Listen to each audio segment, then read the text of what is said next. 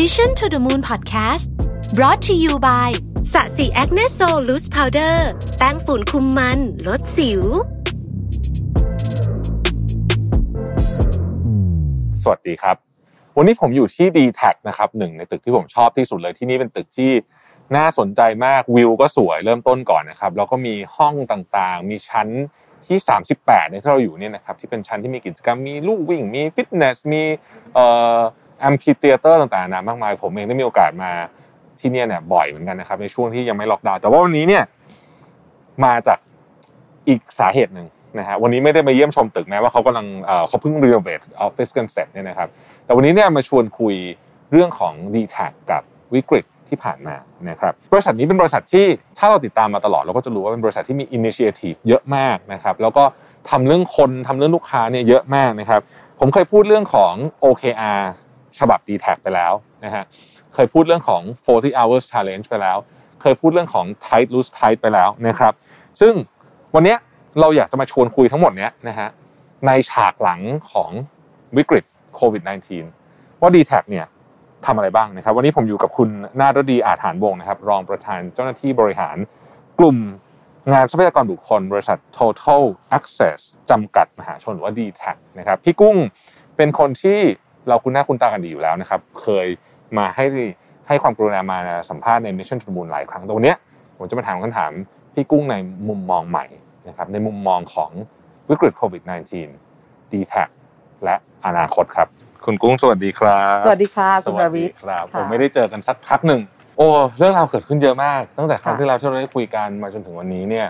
เอ่อน่าจะเกือบปีหนึ่งแล้วเนาะน่าค่ะผมคิดว่าประมาณปีหนึ่งเนี่ย ปีหนึ่งที่ผ่านมา ท่ามกลางมหาวิกฤตโควิดเนี่ยครับ dtac เป็นยังไงบ้างครับ recap เร็วๆให้เราฟังนิดนึงได้ไหมครับโอเคค่ะอ่าก่อนอื่นอาจจะต้องบอกให้ทราบก่อนนะคะว่าด้วยความที่ d t แทเนี่ยเป็น mobile operator นะคะเป็นคนที่ทำโครงข่ายธุรกิจโทรคมนาคมมันโดยเฉพาะยิ่งในช่วงเวลาที่แบบอ่ามันยากลำบากเป็น pandemic แบบนี้นะคะอ่าธุรกิจของเรายิ่งสำคัญ ต่อลูกค้าแล้วก็สำคัญต่ออาผู้คนนะคะเพราะฉะนั้นเราก็ต้องให้แน่ใจว่าเราสามารถที่จะให้การบริการทั้ง Product ทั้ง Service อะไรทุกอย่างอืมต่างๆเนี่ยอ่าคนสามารถที่จะยังโทรศัพท์เชื่อมต่อใช้ Data ได้อยู่ตลอดเวลานะคะเพราะฉะนั้นอันเนี้ยในช่วงปีกว่าๆที่ผ่านมาเนี่ยเราก็ต้องให้แน่ใจว่าเราเป็นบริษัทที่อ่าสำคัญที่มีส่วนตรงนี้ที่ทำให้ทุกอย่างมันดำเนินต่อไปได้นะคะอืมเราก็ต้องทำหน้าที่นั้นให้ดีที่สุดอืมนะคะและยังประกอบกับการที่ว่า dtac เนี่ยเรารู้ถึงเทรนด์อันนี้อยู่แล้วต่อให้ไม่มี pandemic นะคะก็คือว่าอ่าคนเนี่ยจะเริ่มเข้าสู่ชีวิตไลฟ์สไตล์ที่เป็นดิจิทัลมากขึ้นนะคะมันและ d t แทเองก็มี agenda เราเรียกว่า digital fast forward นะคะ agenda นี้ก็คือว่า 1 digital first experience ครับนะคะให้ลูกค้าเนี่ย ได้มีการใช้บริการมากกว่าแค่ self-service นะคะผ่านดิจิทัลช่องทางต่างๆนะคะครับหรือว่าเป็น digital inclusion นะคะอืมอืมคนที่ไม่เคยอืมมีประสบการณ์ใช้ดิจิทัลเลยครับเราก็อยากให้เขามีประสบการณ์ในอืมในส่วนตรงนี้นะคะสามารถซื้อบริการแพ็กเกจอะไรเงี้ยต่างๆ ได้อืมผ่านช่องทางที่เป็นดิจิทัลครับนะคะอ่าแล้วแล้วเราก็มี Product ให้กับทุกคนนะคะที่ที่เป็นแบบแมสใหญ่ๆแต่ในขณะเดียวกันเนี่ยก็สามารถให้บริการที่เป็นลักษณะที่เป็น personalize ได้ อย่างเช่นอ่า ถ้าคุณลวิทย์อ่าอยากต้องการซื้อแพ็กเกจเนี่ยเราก็อยากจะเห็นมันมาโดยแพ็กเกจที่โดนใจเรา ในเวลาที่เราต้องการพอดี อย่างนี้เป็นต้นเราเรียกว่า personalization นะคะอืมแล้วก็สุดท้ายเนี่ยมันยังรวมถึงการที่ว่าเราเป็นโมบายโอเปอเรเตอร์เนี่ยเราอยากให้คนใช้บริการเราแต่ในขณะเดียวกันก็รู้สึกว่า trust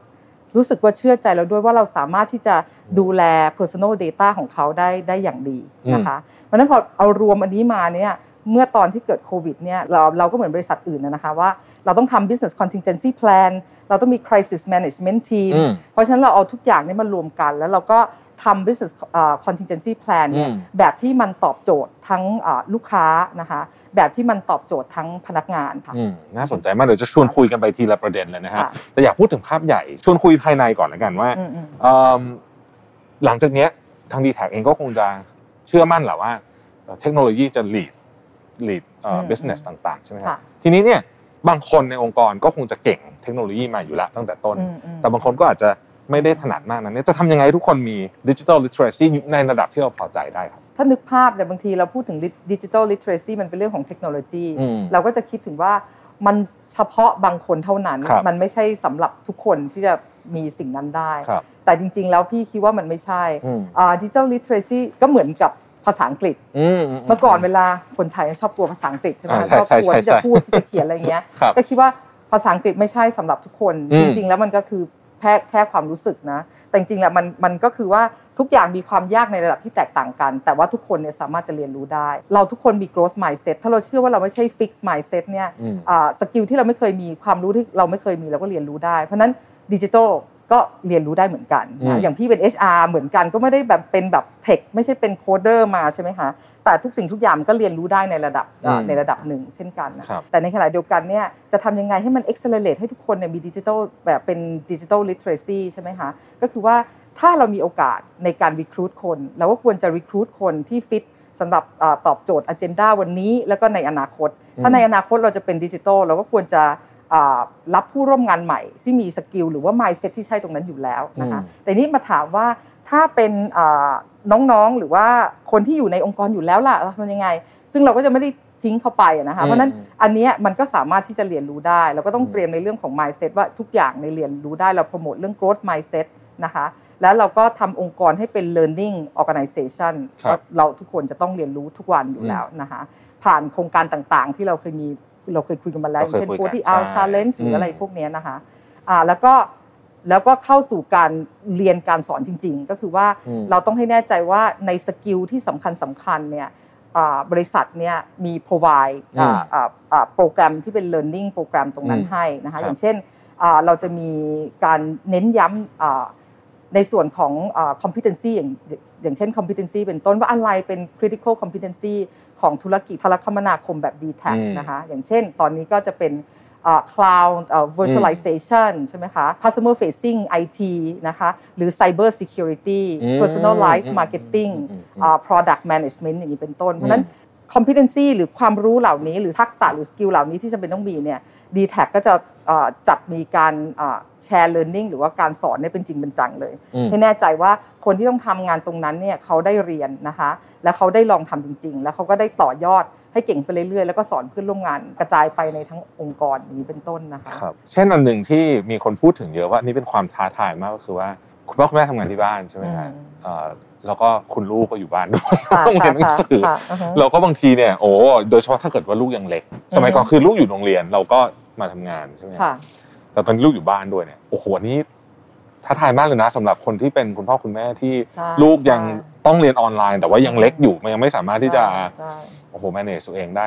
เออก็เป็นเคสหนึ่งที่น่าสนใจ แล้วก็แล้วก็อีกหลาย ๆ เคสที่ที่ผมว่าอนาคตเนี่ยเราก็คงจะมี solution มากขึ้นอย่างเออเมื่อกี้พี่กุ้งบอกเนี่ยผมก็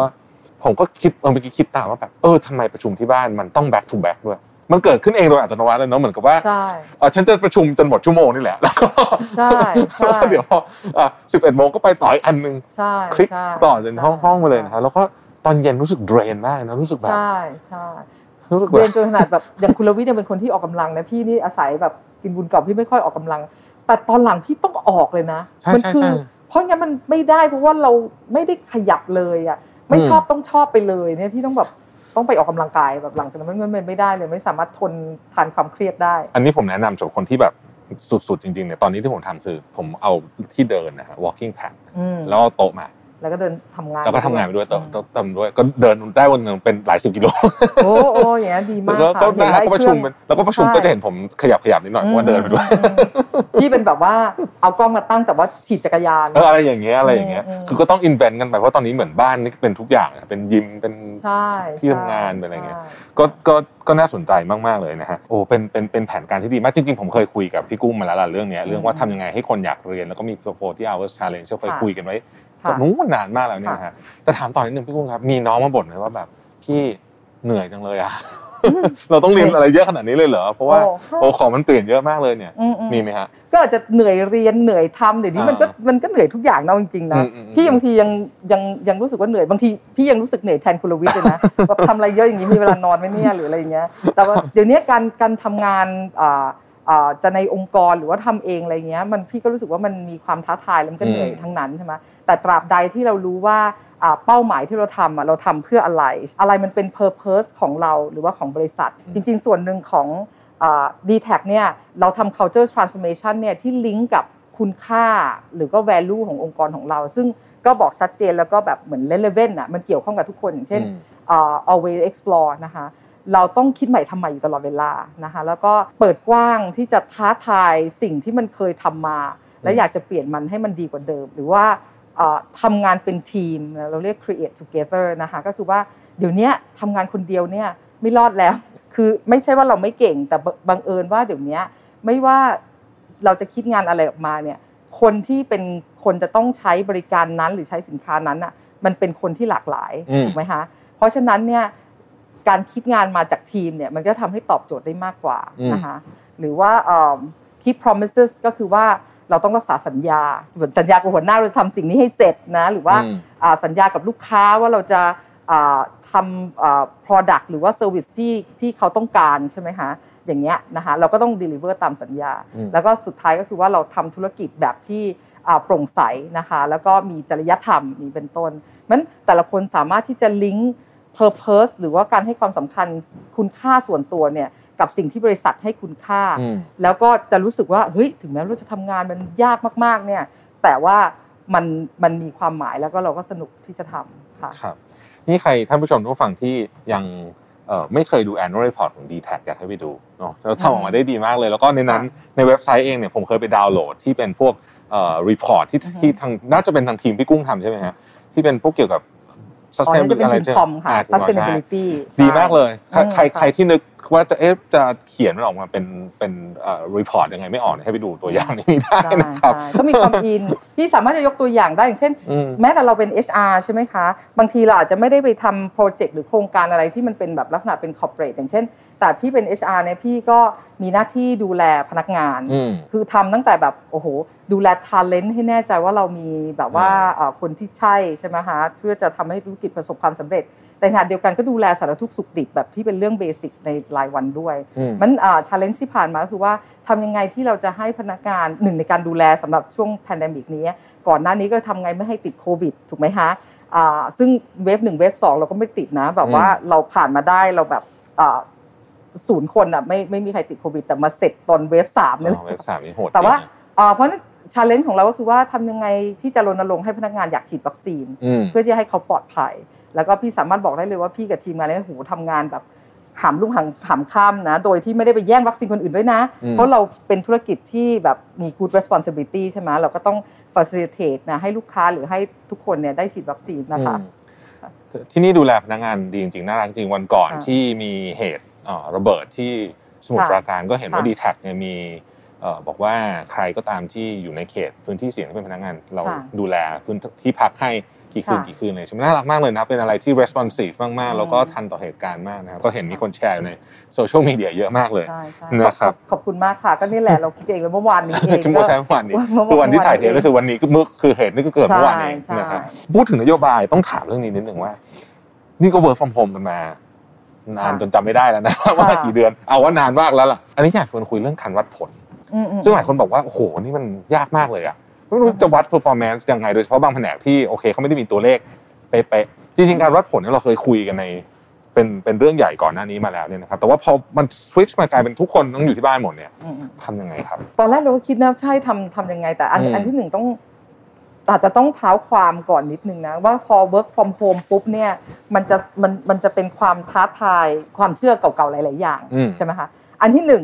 บอกได้เลยว่าองค์กรหรือว่าหัวหน้างานนะส่วนใหญ่คือเราจะเห็นว่าเขาทำงานหรือเชื่อว่าเขาทำงานก็ต่อเมื่อเขาอยู่ที่ออฟฟิศหรือนั่งที่โต๊ะเดินเข้ามาต้องเห็นคนเยอะๆใช่ถ้าคนน้อยๆจะไม่ค่อยสบายใจใช่ไหมก็นั่งทำงานอยู่เท่ากับการทำงานใช่ไหมคะแล้วที่สองคิดว่าคนที่ทำงานแบบเหมือนคนที่ทำงานออฟฟิศเลยเท่ากับคนที่ทำงานและทำงานดีนะคะจริง ๆ แล้วคนที่ทำงานดีอะถามว่าเขาต้องทำงานที่ออฟฟิศเท่านั้นไหมถ้าเขาเป็นคนทำงานเก่งหรือทำงานดีนะ หรือมีความรับผิดชอบ ถูกปะคะใช่เพราะฉะนั้นก็เลยกลายเป็นว่าถ้าเรามีความเชื่อแบบนี้ แล้วก็เรา trust พนักงานเนี่ยแบบนี้เนี่ยพนักงานก็คงจะไม่แบบว่าทำให้แบบว่าความไว้เนื้อเชื่อใจของเราแบบมันสูญเสียไปใช่ไหมคะเพราะนั้นเราก็ trust ก่อนนะคะเสร็จแล้วเราก็ work from home ไปเลย แต่ทั้งนี้ทั้งนั้นทุกคนจะมาถามว่าอ้าวมันต้องมี mechanic สิเราจะรู้ได้ยังไงนะว่าเราแบบว่าได้ผลลัพธ์ตามนั้นนะคะในมุมของการบริหารจัดการเราใช้โมเดลหนึ่งเราเรียกว่า tight loose tight นะคะอ่า จริง ๆ มันลิงก์กับ performance management system ของเราด้วย ซึ่งเป็น adopt มาจาก concept ของ OKR ซึ่งเราก็เคยคุยกันมาแล้วนะคะก็คือว่าอ่าเราการเราตั้งเป้าเนี่ยเราต้องตั้งเป้าที่ท้าทาย และเป้าก็เปลี่ยนไปได้นะตาม challenge ที่เกิดขึ้น แต่ว่าไทรู้ไทมันกำลังจะบอกว่า เมื่อเราจะต้องให้คนทำงานเนี่ยไทอันแรกก็คือการตั้งเป้าอืมนะคะตัด มีการเป้าหมายร่วมกัน มีโกร่วมกัน และซึ่งสิ่งนี้ต้องชัดเจนอ่าคือไม่ต้องตีความอะไรใช่ต่างคนต่างตีความต้องไม่ได้คุยกันอ่าให้ชัดอ่าถึงถึงแม้ว่าเราจะไม่รู้ว่าเราอยากได้สิ่งนี้ แต่ผลลัพธ์สุดท้ายมันจะยังจะเป็นอืมยังไงเนี่ย แต่ในแง่ของการมองร่วมกันอะมันต้องเห็นภาพชัด อันนี้คือไทอันที่หนึ่งอืมอันที่สองคือ loose ทีนี้แหละก็คือหมายความว่าคุณก็จะไปทำที่ไหนก็ได้อ่าท่าไหนก็ได้ เมื่อไหร่ก็ได้ยังไงก็ได้ใช่ไหมคะ เราอ่า พนักงานเนี่ยถูก empower อืมให้มีอิสระเสรีที่จะใช้สกิลความสามารถอะไรของเขาเนี่ยเพื่อจะทำงานให้ออกมาได้ตามที่เราคุยกันไว้อืมที่เราคุยแนวกันไว้ครับหลังจากนั้นสุดท้ายก็มาไทอีกทีนึงก็คือว่าตอนเอาผลลัพธ์อืมนะคะว่า ทำเสร็จออกมาแล้วมันได้ผลเนี่ยตามที่เราต้องการไหมเราอืมรู้หัวหน้าคิดว่ายังไง หรือผลมันเป็นยังไง มันอาจจะไม่ได้ตามที่ต้องการแต่มันได้อะไรมาไหมหรือมันจะไปต่อยอดอะไรได้ไหม คือในช่วงเวลาที่เราล็อกดาวน์ของเวฟหนึ่งเนี่ยหรือว่ายาวมาจนออกมาเข้าออฟฟิศได้บ้าง แล้วก็กลับมาเหมือนคล้ายๆล็อกดาวน์อีกเนี่ยนะคะ ก็คือเรา d t แทเนี่ยสามารถที่จะดูแลให้การบริการลูกค้าออก Product หรือ Service อะไรเงี้ยต่างๆ ได้ โดยที่ไม่ได้รับผลกระทบอะไรเลย มันจะมีแบบ แคมเปญอะไรที่ออกมาในระหว่างที่เราทำงาน work from home นี่แหละ และแถมเป็นโปรเจกต์ที่แบบคนเนี่ยทำเป็น cross functional team ด้วยนะ ถ้ายกตัวอย่างอย่างเช่นเอ่อใจดีมีวงเงินให้ยืมอืมอย่างเงี้ยนะคะก็คือครับเป็นเป็นเหมือนกันให้ยืมเป็นลักษณะของ finance นิดนึงนะอันเนี้ยเป็น product เนี่ยที่คิดมาในช่วงที่เราทุกคนทำงานที่บ้านอ่าแล้วต้องทำงาน cross functional กันครับแล้วก็ในระหว่างนั้นเนี่ย HR ก็ใช้การบริหารจัดการโดยใช้ Data บางทีเราก็เข้าไปดูส่องพนักงานเหมือนกันนะว่า แต่ไม่ได้ไปส่องว่าใครทำงานหรือไม่ทำงาน แต่ดูว่าลักษณะของพนักงานเนี่ย login น่ะในช่วงเวลาไหนมาก แล้วก็ system ของเรามีปัญหาไหมอืมนะคะ หรือว่าเขามีปัญหาในการที่จะใช้แบบ digital connection อะไรมีปัญหาอะไรหรือเปล่า จะเห็นว่าตอนล็อกดาวน์ wave แรกที่เราทำงานที่บ้านร้อยเปอร์เซ็นต์เนี่ยมันเอ่อเขาเรียกอะไรเป็นครั้งแรกที่เรามี mindset ที่ against ทุกสิ่งทุกอย่างที่ d t แทเคยเชื่อออืมอันที่หนึ่งอย่างเช่นเอ่อเรามี NOC room NOC นี่คือ network operation เอ่อเอ่อ operation center นะคะครับมันจะเป็นเหมือนห้องถ้าเป็นในหนังก็เหมือนแบบว่าศูนย์บัญชาการอ่าที่จะเห็นลักษณะของ network ทั้งหมดนะว่าอืมมันทำงานดีไหมเสาทุกเสาทุกต้นทุกอะไรเงี้ยดีไหม NOC เนี่ยเป็นห้องที่ไม่เคยปิดเลยตั้งแต่เปิดบริษัทมาอ่าแต่ว่าช่วงที่เราล็อกดาวน์อ่าครั้งแรกนั้นเนี่ยเราเตรียมความพร้อมทุกอย่าง ซะจนห้อง NOC เนี่ยไม่ต้องมีคนอยู่ก็ได้นะคะอืมหรือว่า call center ทุกคนก็มีความเชื่อว่าน้องๆ call center ที่เราเห็นนี่เหมือนกันเขาต้องมาทำงานอยู่ที่ศูนย์ call center ถูกไหมคะอืมซึ่ง d t แทเนี่ย call center ทำงานที่บ้านร้อยเปอร์เซ็นต์ตอนที่อืมล็อกดาวน์อืมเราเตรียมถึงขนาดที่ว่าตอนนั้นเราก็ไม่รู้ว่าเราต้องร้อยเปอร์เซ็นต์นะแต่เราเตรียมถึงขนาดที่ว่า บ้านน้องเนี่ยเอ่อคือน้องน้อง call center ไม่ได้มีแล็ปท็อปเหมือนอาพนักงานคนอื่นถูกไหมคะ เรายกเดสก์ท็อปไปให้ที่บ้านอืมไม่มี Wi-Fi เนี่ยเราใช้ d t แท at home ไปติดตั้งให้ที่บ้านเลยเพราะฉะนั้นถึงเวลาเมื่อต้องทำงานที่บ้านเนี่ยทุกคนมีความพร้อมเข้า access ได้ เพราะฉะนั้นลูกค้าก็สบายใจอุ่นใจได้ว่าถ้ามีปัญหาอะไรมาใช่ไหมคะ ในระหว่างที่มันเป็น crisis นั้นเนี่ยอืมอ่าเรามีการบริการให้ตลอด 24 ชั่วโมง 7 วันอย่างนี้เป็นต้นนะคะอืมเพราะฉะนั้น อันนี้ก็มีความสนุกสนานมากเลยในการที่จะเตรียมการอะไรทุกทุกอย่างแบบนี้ โดยอืมโดยที่แบบว่า against ความเชื่อเดิมของเราว่าอ๋อแบบถ้าถ้ามันติดปัญหานี้ถ้างั้นก็ไม่ได้แล้วแหละอะไรเงี้ยแต่เราจะไม่มีเลย เราเอาลูกค้าเป็นที่ตั้งว่าเฮ้ยลูกค้าต้องได้รับการบริการที่ดี ถ้าเรามีปัญหาอะไรเราต้องแก้ของเราก่อนนะอืมทำยากที่เราเนี่ยสุดท้ายแล้วมันไปง่ายที่ลูกค้า น่าสนใจในแง่ work from home เนี่ย ผมชวนพี่กุ้งคุยต่อนิดนึงว่า ตอนเนี้ยฮะเอ่อ หลายประเทศที่เขาเริ่มกลับมาทำงานกันได้เนี่ย แต่ก็รู้สึกว่าหลายที่ก็รู้สึกว่า อืมไม่ต้องมาออฟฟิศทุกวันละอืมมาบ้างอืมก็ได้แล้วก็อืมอืมเอ่อจริงบางบางที่คือเขาก็โควิดเขาค่อนข้างซาซาแล้วเนี่ย เราพี่กุ้งเห็นเมืองไทยอีกหน่อยจะเป็นแบบนั้นไหมฮะ เป็นไฮบริดไหมฮะเออก็คิดว่าเป็นอย่างนั้นนะ แต่อืมพี่ก็ไม่ไม่ไม่ไม่กล้าพูดขนาดนั้น เพราะมันก็ขึ้นอยู่กับหลาย ๆ สิ่งหลาย ๆ อย่างขึ้นอยู่กับแบบองค์กรมองยังไงอืมแต่ถ้าถาม d t แทเนี่ย ตั้งแต่ล็อกดาวน์เวฟหนึ่งเนี่ย d t แทบอกเลยคือแบบพี่แล้วก็ทีมงานผู้บริหารทุกคนบอกเลย เราจะไม่กลับมาทำงานที่ออฟฟิศร้อยเปอร์เซ็นต์อีกต่อไปแล้วอืมจริง ๆ ก่อนที่จะมี pandemic เนี่ยเราก็มีความเชื่ออยู่แล้วว่า ลักษณะของการจัดการ Space Management เอ่อของสำหรับออฟฟิศเนี่ยมันก็น่าจะมีการเปลี่ยนไปนะไม่เหมือนเดิมจะเห็นว่า d t แทอยู่บน Legacy เรามีความภูมิใจในออฟฟิศ dtac House ของเรา เพราะมันแบบสวยงามใช่ไหมคะ ตอบโจทย์ไลฟ์สไตล์ด้วยนะ มี มีชั้นที่เป็นฟิตเนสใช่ไหมมี jogging track วันนี้เราอยู่เราจะเห็น jogging track อยู่ตรงนี้ด้วยนะคะ แต่ตอนนี้เราเปลี่ยนแล้วเราจัดการเปลี่ยนวิธีการบริหารพื้นที่ใหม่นะเพราะเราคิดว่าในอนาคตเนี่ยลักษณะของการ provide office space แบบใหญ่ๆ เยอะๆ เนี่ย มันจะไม่มีความจำเป็นอีกต่อไปแล้ว แล้วก็โควิดเนี่ยมันมันมาช่วย confirm อย่างนั้นจริง ๆ ด้วยนะคะ เพราะฉะนั้นเราก็เลยสามารถที่จะเปลี่ยนจัด เปลี่ยนได้เร็ว จะเห็นว่าวันนี้คุณรวิศเจอเราเนี่ย dtac ออฟฟิศเนี่ย space นี่คือเปลี่ยนไปแล้วนี่เรา renovate เสร็จเรียบร้อยแล้ว เราลด space ไปได้เยอะเลย แต่การออกแบบนี้จะเปลี่ยนไปตรงที่ว่า ถ้าเขาเข้าออฟฟิศออฟฟิศก็ยังต้องมีความหมาย ว่าคนสามารถจะมา collaborate กัน สามารถจะมา network กัน แทนที่จะใช้เงินกับ space ที่กว้างๆ เราใช้เงินกับเทคโนโลยี ในการที่ให้ทุกคนเนี่ยเชื่อมต่อกัน และสามารถทำงานที่ไหนก็ได้นะคะผมอยากทราบนิดนึงครับว่าพวกไอเดียต่างๆ ที่เกิดขึ้นต่างๆ เหล่านี้เนี่ย เชื่อว่าน่าจะมี involvement ของพนักงานเยอะที่มาช่วยเราคิดมาช่วยเราทำเนี่ยครับพี่กุ้งเล่าฝั่งได้ไหมครับว่าที่ผ่านมา involvement ของพนักงานเป็นยังไงบ้าง โดยเฉพาะในช่วงปีหนึ่งที่ผ่านมาเนี่ยครับโอเคอ๋อใช่ค่ะ involvement ของพนักงานนี่เยอะมาก พี่คิดว่าเราไม่สามารถที่จะทำอะไรออกมาได้ดี หรือว่าตอบโจทย์อ่า user แม้แม้แต่ลูกค้านะคะหรือว่าพนักงานเนี่ยถ้าไม่ได้มีพนักงานเนี่ยมีส่วนร่วมครับ อ่าอาจจะตอบใน 2 ส่วนนะส่วนแรกเป็นเรื่องของวิธีการทำงานมากกว่า คือ d t แทเนี่ยได้พยายามที่จะโปรโมทวิธีการทำงานแบบอาจารนะคะ ก็คือวิธีการทำงานอาจารย์ก็คือการเป็นทำงาน cross functional team มี collaboration นะคะมีทุกคนมาช่วยให้ไอเดียช่วยให้ input ใช่ไหมคะ อันนี้มันก็ช่วยส่งเสริมมาให้ทุกคนน่ะแบบต้องต้องต้องมีไอเดียต้องต้องแสดงออกต้องต้องมีส่วนร่วม เพื่อให้งานมันออกมาดีนะคะ อีกส่วนหนึ่งก็คือว่าเป็นเรื่องของการบริหารจัดการโดยรวม คือเราพยายามที่จะให้องค์กรเนี่ยมันไซโลน้อยที่สุด hierarchical น้อยนะคะ แล้วก็ communication เนี่ยไปถึงพนักงานหรือว่าจากพนักงานขึ้นมาสู่ผู้บริหารได้เร็วนะคะ เราก็จะมีการพยายามทำให้องค์กรเนี่ยมัน lean กระชับนะคะ แล้วก็มี way of working เนี่ยที่มันแบบไม่เบิ้ลเบอร์ไม่มี complexity แล้วก็จะมีพวกแบบ intervention ต่างๆ ที่จะช่วยให้เราเนี่ยได้ยินเสียงของพนักงานแบบชัดที่สุดแล้วก็เร็วที่สุดอย่างนี้เป็นต้นค่ะครับมีอันหนึ่งที่ผมได้ยินมาคือ Open Talk Open Talk นี่เป็นยังไงครับพี่ลูกค่ะอ๋อ Open Talk นี่เป็นเป็นแพลตฟอร์มอันหนึ่งที่ให้พนักงานเนี่ยสามารถที่จะเขียนถึงผู้บริหารนะคะตลอดเวลาอันนี้ 24 by 7 เหมือนกันเป็นผ่านแอปพลิเคชันนะคะ โดยที่ที่ไม่ต้องแสดงตัวตนนะคะ มัน anonymous นะคะ แล้วก็มันจะถึงผู้บริหารโดยตรง และต้องตอบภายใน 48 ชั่วโมงนะคะอันนี้ก็เป็นนวัตกรรมที่เราคิดขึ้นมาจริงๆก็มี2อสปีแล้วนะคะเขาก็จะเขียนอะไรมาเยอะเลยโหตอนแรกๆนี่แบบว่า comment เยอะมากๆนะคะ แล้วก็อย่างที่เคยคุยก่อนหน้านี้เราเคยคุยกันที่จะบอกว่าพี่เซอร์ไพรส์มากๆเลยเพราะว่าเราคิดว่าเราบริหารจัดการงาน HR ได้ดีใช่ไหมคะปรากฏว่าตอนแรกๆนี่เรื่อง 70%เป็นของ HR นะคะแล้วก็โอ้โหแบบ มีตั้งแต่เรื่องเล็กยันเรื่องใหญ่แบบเยอะแยะไปหมดนะคะ แต่เราก็ตอบแล้วเราก็แก้นะแก้แก้แก้ไขปัญหาตรงนี้นะคะ แล้วมันก็ดีขึ้นตอนนี้จะเป็นเรื่องที่ทั่วไปเป็นเป็นเป็นเรื่องแบบทุกเรื่องเลยนะคะ แล้วก็เป็นเรื่องที่ผู้บริหารเนี่ยสามารถที่จะ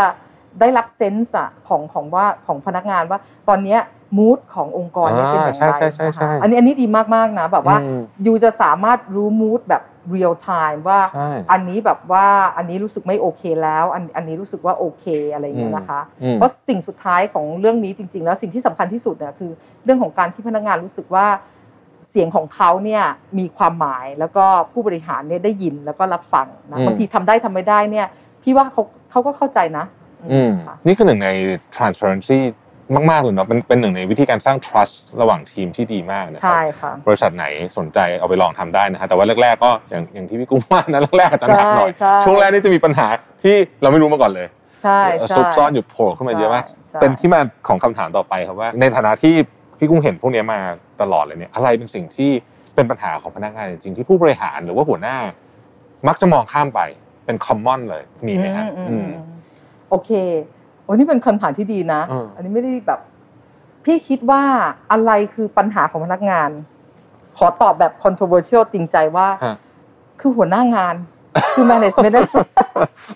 แหมเขียนยากเลยนะครับเวลาจะที่บ้านเนี่ยเอาแบบคือคือแต่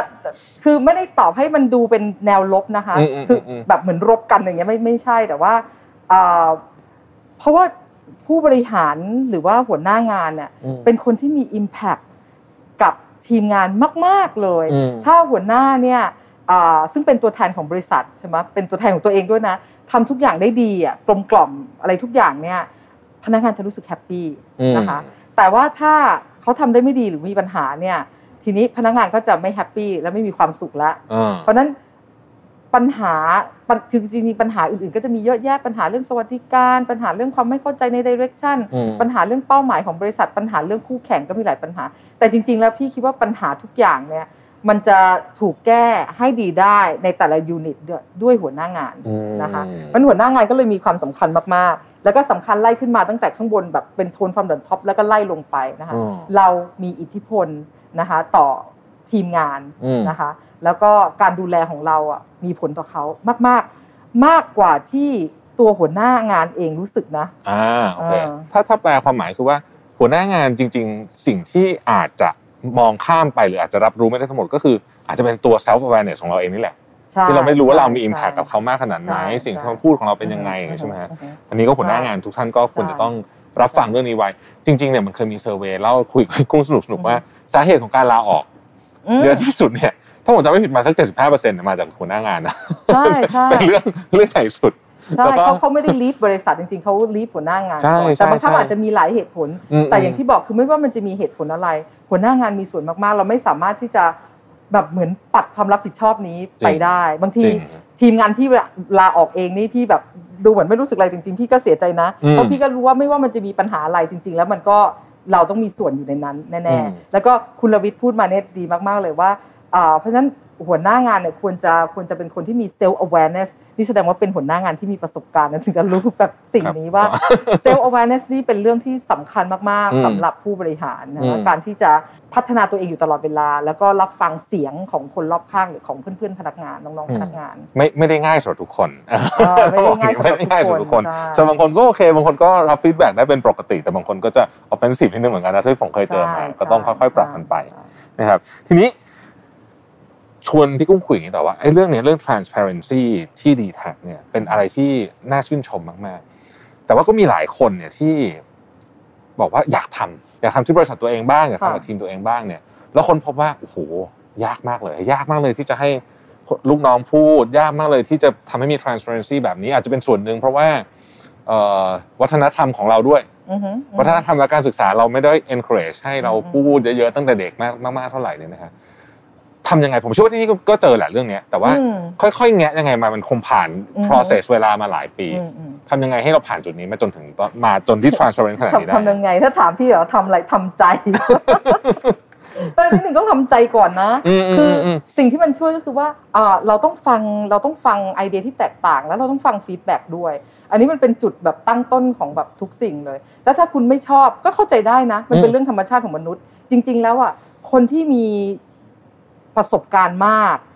มีแนวโน้มที่จะฟังคนอื่นน้อยอืมอืมเพราะว่าใช่เขาจะมีความมั่นใจอืนะมว่าว่าเรามีประสบการณ์เราเราเคยทำมาก่อนนะบินแดดันแดดอืมทำมาแล้วอะไรอย่างเงี้ยนะคะแต่ว่าโลกสมัยเนี้ยมันช่วยเตือนสติเราว่า คุณไม่สามารถจะมั่นใจในเรื่องแบบนั้นได้อีกต่อไปแล้ว หรือแม้แต่พี่เองนะพี่ก็ชอบเตือนตัวเองอยู่ตลอดเวลาว่า พี่เนี่ยทำงานอยู่ในวงการ HR ใน business ที่อยู่หลาย ๆ อินดัสทรี และอยู่ในหลาย ๆ ไซเคิลแต่ทุกวันเนี้ยพี่ไม่เคยเชื่อถือแบบประสบการณ์ของตัวเองเลยนะอืมแล้วก็ต้องฟอสตัวเองให้โอเพนที่จะเรียนรู้อยู่ตลอดเวลาอืมแต่ด้วยความบังเอิญส่วนตัวแล้วรู้สึกสนุกที่จะต้องเรียนรู้ก็เลยแบบเออบังเอิญเรื่องนี้เลยไม่ได้เป็นปัญหาของพี่เท่าไหร่อะไรเงี้ยแต่ก็รู้สึกว่าอ่ามันอาจจะยากมันอาจจะง่ายสำหรับบางคนแต่เราทุกคนต้องเปลี่ยน เราต้องอืมเริ่มจากตัวเราที่เราต้องทำใจก่อนเลย ว่าว่าว่าของมันไม่สามารถที่จะแบบเชื่ออะไรแบบเดิมๆได้อืมนะคะครับ พี่กุ้งพูดถึงบทบาทของ HR ที่จริงๆแล้วเปลี่ยนไปแต่มันจะต้องเรียนรู้เรื่องใหม่ๆ ตลอดอืมก็เลยขอชวนคุยเรื่องนี้ต่อเลยว่าอือฮึช่วงนี้ผมว่าต้องมีเสียงเริ่มมีเสียงมาบ้างแล้วว่าโหทำงานที่บ้านเนี่ยแบบทำงานที่บ้านครั้งนี้อาจจะไม่เหมือนกับ work from anywhere สมัยก่อน ที่เราเคยทำเพราะว่าทำงานที่บ้านครั้งนี้ต้องอยู่บ้านจริงอืมอืมๆไปไหนก็ไม่ได้ร้านก็ปิดไอ้นั่นก็อืมปิดนู่นก็ปิดเจอใครก็ไม่ได้เลยเนี่ยเออหลายคนเริ่มบ่นว่า เหมือนมัน วนวนวนลูปแล้วก็เหมือนไม่ค่อยมีความคิดสร้างสรรค์ ซึ่งเป็นซึ่งเป็นเอลเมนที่สำคัญมากของ d t แทเนี่ยนะแล้วก็รู้สึกว่ามันเหมือนมันเหนื่อยๆไม่ค่อยมี energy เนี่ย เราทำไงดีฮะกับเรื่องนี้ของพนักงานโอเคค่ะ เราทำงานที่บ้านคนส่วนใหญ่ทำงานที่บ้านแล้วแล้วยาวนานอะอืมปัญหามันคือมันนานใช่ไหมใช่คะมันนานแล้วอ่าอืมแล้วเราก็ต้องช่วยถ้าครับในแง่ของ intervention เราก็นอกจากดูเรื่อง health and safety เขาทำงานที่บ้านแล้วเนี่ยมันต้องมีเรื่อง well being ด้วย ก็ต้องอืมมีกิจกรรมที่เมื่อก่อนเนี้ยเราจะทำกันได้เมื่อเราเจอตัวใช่ไหมอ่าแต่ตอนนี้ก็คือว่าเราเราก็สามารถที่จะทำกิจกรรมกันได้แบบ virtual พี่คิดว่าอืมในเรื่องของการ exercise การแบบกินกาแฟด้วยกันแบบ virtual อะไรทุกคนก็คงจะมีทำอะนะคะ แต่ว่าเราก็ต้องสร้างสรรค์ขึ้นไปกว่านั้นน่ะอืมก็ต้องทำอย่างเงี้ยแบบเอ่อตลอดเพื่อให้แน่ใจว่าคนแบบไม่เครียดไม่งั้นคนจะประชุมเนี่ยอืมเอ่อแบบทีมแบบเช้ายันเย็นในใช่ที่ประชุมตั้งแต่แบบโอ้โหมันไม่ไหว back to back อ่า meeting manifesto จะต้องเปลี่ยนไปอืมและนี่เราเพิ่งออก meeting manifesto แบบใหม่ที่เป็นแบบการที่ทำงานที่บ้านมานานเนี่ยนะคะ ก็คือว่าวันศุกร์อะบ่ายเนี่ยเราต้องไม่มี meeting อ่าเราไม่นัด meeting นะเพื่อให้คนแบบ โอ้ได้หยุดหายใจแล้วมี reflection ใช่ว่า อาทิตย์หนึ่งที่ผ่านมานี้ทำอะไรบ้างนะ หรือเอาไว้นัดวันออนวันอืมหรือว่ามิงโกหรือว่าเช็คกับทีมอะไรอย่างเงี้ยนะคะ มันก็จะมีช่วงเบรกกันบ้างนะคะ หรือว่าอ่าเดิมเมื่อก่อนเนี้ยถ้าเจอหน้าเราก็จะมีกิจกรรมอย่างเช่น breakfast กับ CEO อ่า lunch ตอนที่แบบทำ onboarding induction อะไรเงี้ยเราก็ยังทำต่อไปนี่เราสามารถทำ breakfast กับ CEO ให้ CEO เจอกับทีมอะนะคะ แล้วแต่แบบทีมที่จะกำหนดนะคะ แล้วเราก็ส่ง breakfast ไปที่บ้านอ่าแล้วมานั่งทานพร้อมกันแบบอ่าเอ่อ ของช้อยแต่ละคนด้วยนะ ไม่เหมือนกันอะไรเงี้ยนะคะหรือว่า induction กับ onboarding อะไรเงี้ยเมเมื่อก่อนนี้คือมันก็ต้องอาศัยว่าเจอหน้ากันใช่ไหมเดี๋ยวนี้คือเราก็มาดูว่าถ้าเราต้องทำงานที่บ้านนานๆเนี่ยลักษณะของการทำ onboarding เนี่ยจะทำไงให้มีประสิทธิภาพและมีและมี interaction กันอย่างนี้เป็นต้นนะคะเพราะไม่งั้นเนี่ยคนที่เริ่มงานใหม่ก็จะรู้สึกแบบโอ้โหแบบลำบากมากๆเลยโอ้โหลำบากจริง ลำบากลำมาบากกมากๆ คนที่อยู่อ่าปกติยังลำบากเพราะฉะนั้นคนที่เริ่มงานใหม่เนี่ยลำบากเราก็ใช้ Data ในการดูว่าอืมเขาเอ่อเขามีปัญหาอะไรบ้างใช่ไหมแล้วเราแก้ไขยังไงบ้างเพราะฉะนี้เราก็มีการ revise ในเรื่องของ onboarding เป็นต้นนะคคะรับทีนี้เนี่ยอีกเรื่องหนึงที่อยากชวนคุย เพราะว่าเดือนที่แล้วเพิ่งเป็น Pride Month อ่านะครับแล้วก็เราทราบกันดีว่า d t แทเนี่ยมีนโยบายที่เอ่อ embrace diversity มากๆ พี่กุ้งขยายความนิดนึงได้ไหมครับว่าทำยังไงบ้างครับ โอเคค่ะอืม LGBTQ+ นะคะอืมก็คือใน Prime Month เนี่ยเรามีการปรับอ่าสวัสดิการครับให้ครอบคลุมอ่าเพื่อนร่วมงานใช่ไหมที่เป็น LGBTQ+ นะคะ มันเป็นนโยบายเป็นเจตนารมณ์ของเราอยู่แล้ว ที่เราอ่ามี diversity and inclusion ปฏิบัติต่อทุกคนอย่างเท่าเทียมกัน แต่บังเอิญเนี่ย policy ตรงเนี้ยมันยังมีช่องว่างอยู่ เราก็เลยแบบมาทำนะคะ แล้วก็เรารู้ว่าในองค์กรที่มีประสิทธิภาพ แล้วก็มีความคิดสร้างสรรค์เนี่ยจะต้องเปิดกว้างรับ ผู้ร่วมงานที่มีความแตกต่างนะในทุกอย่างเพศสภาพนะหรือว่าหรือว่าเจนเดอร์ใช่ไหมคะหรือว่าวัยนะคะหรือว่าเชื้อชาติอย่างเงี้ยนะคะเพราะฉะนั้นเราเวลคัมหมด แล้วเราปฏิบัติต่อ ทุกคนอย่างเท่าเทียมกัน แล้วอยู่ร่วมกันได้แบบอย่างสร้างสรรค์นะคะอืมแล้วก็เอ่อเนื่องจากว่าเราทำไปในช่วงที่มันเป็นล็อกดาวน์พี่ก็ไม่ได้คิดว่าใครจะตื่นเต้นอะไรมากใช่ไหมคะ ปรากฏว่าได้รับผลตอบรับที่ดีมากๆ พนักงานเนี่ยแบบดีใจแล้วก็ชื่นชอบมาก เขารู้สึกว่าเหมือนเราเห็นเขา เขารู้สึก comfortable ที่จะเป็นตัวเองและเอาตัวเองมาในที่ทำงานแบบ bring out the best อะที่เขาเป็นอะนะคะอันนี้ก็ อันนี้ก็เป็นความภูมิใจของพี่แล้วก็ทีมงานผู้บริหารนะคะ แล้วเราก็คิดว่าเออก็ดีเหมือนกันที่เราแบบว่าเป็นส่วนหนึ่งของการเริ่มต้นทำตรงนี้เผื่อที่ว่าบริษัทอื่นๆเนี่ยก็อาจจะพิจารณาตรงนี้เหมือนกัน เราก็จะเป็นอืมการเริ่มต้นทำอะไรใหม่ ๆสำหรับคนกลุ่มนี้ค่ะ พี่กุ้งดูแลพนักงานขนาดกับที่ d t แทซึ่งเป็นบริษัทขนาดใหญ่เนี่ยมานานนะฮะแล้วก็เออนี่คิดว่าคงจะเจอเรื่องอะไรมาเยอะแยะมากมายหลายกองเลยเนี่ย อะไรที่เรารู้สึกว่ามันเป็นในฐานะที่เราเป็นคนดูแลคนข้างในเป็นหลักอือฮึเนี่ยนะครับ อะไรเป็นหัวใจของการดูแลคนของเราอะอืมอืมอะไรเป็นหัวใจของการดูแลคน พี่คิดว่า